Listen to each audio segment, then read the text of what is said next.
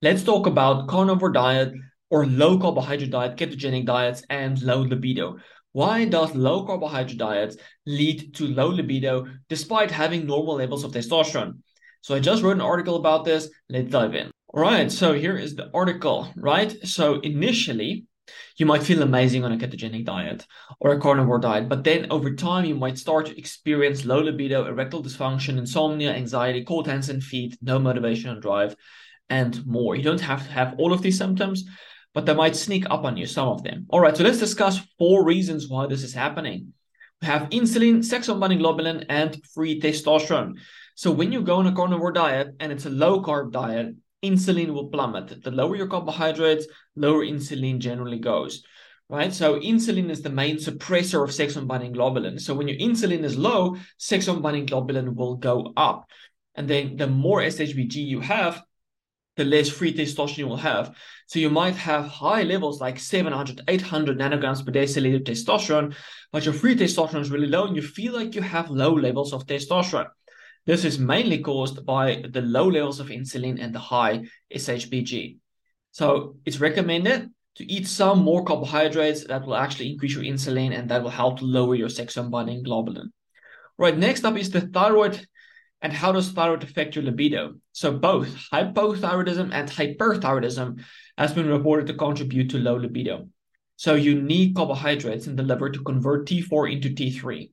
So when you go on a low carb diet, T3 production drops. It's just what happens. And then a few common signs of low thyroid hormone are cold hands and feet, cold intolerance, and restless sleep. This is typically what a lot of people on a carnivore diet actually do experience. So when T3 drops, you have low libido. And T3 also helps to promote the conversion into from testosterone into DHT. So DHT can also drop, and DHT is extremely important for sexual function. All right, so number three is that you get an increase in cortisol. So if you look at blood levels of cortisol in the long term, you might not necessarily see a difference in the blood, the serum levels of cortisol.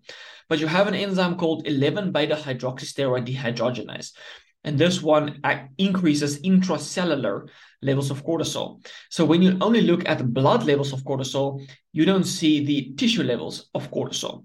So this 11 beta HSD is also expressed in the muscle, pancreatic cells, the adult brain, inflammatory cells, and gonads. So if you have t- too much activation of this enzyme, too much cortisol production, you have too much cortisol in the muscle, the pancreas, the brain, the inflammatory cells and in the gonads you can get testicular shrinkage. Your pancreas can start can stop working optimally. You can even get brain atrophy. So a lot of detrimental things that can happen when this enzyme becomes overexpressed. So generally when you are on a low carbohydrate diet if you can see that your fasting glucose is 90 100 or you know in that range or higher that indicates that your body is in a state of excess cortisol because cortisol stimulates the production of glucose. The more cortisol you have the more you create glucose. That creates hyperglycemia, even on a very low carbohydrate diet. So cortisol leads to low libido. That's reason number three. Reason number four is an increase in noradrenaline and adrenaline. So these are catecholamines, and their main function, one of their main functions, is that it stimulates lipolysis and enhances fat and glucose oxidation. So when you're on a low carb diet, these catecholamines increase to mobilize more fat from fat stores. That's supposed to happen. Now, these catecholamines are extremely important for our mood. It stimulates motivation and drive. It helps with erections and focus and much more. But they work in a U curve. They are also the primary anti-erection neurotransmitters. They work in a U curve, as I mentioned. So in optimal amounts, they promote libido erections, but in excess, they have the opposite effect. So the longer you do a low carb diet, the more these catecholamines will go up and can cause problems.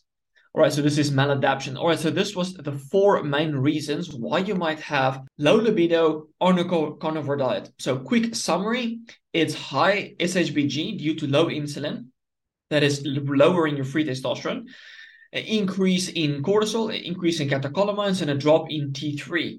So all of those four things combined will tank your libido despite having normal levels of testosterone.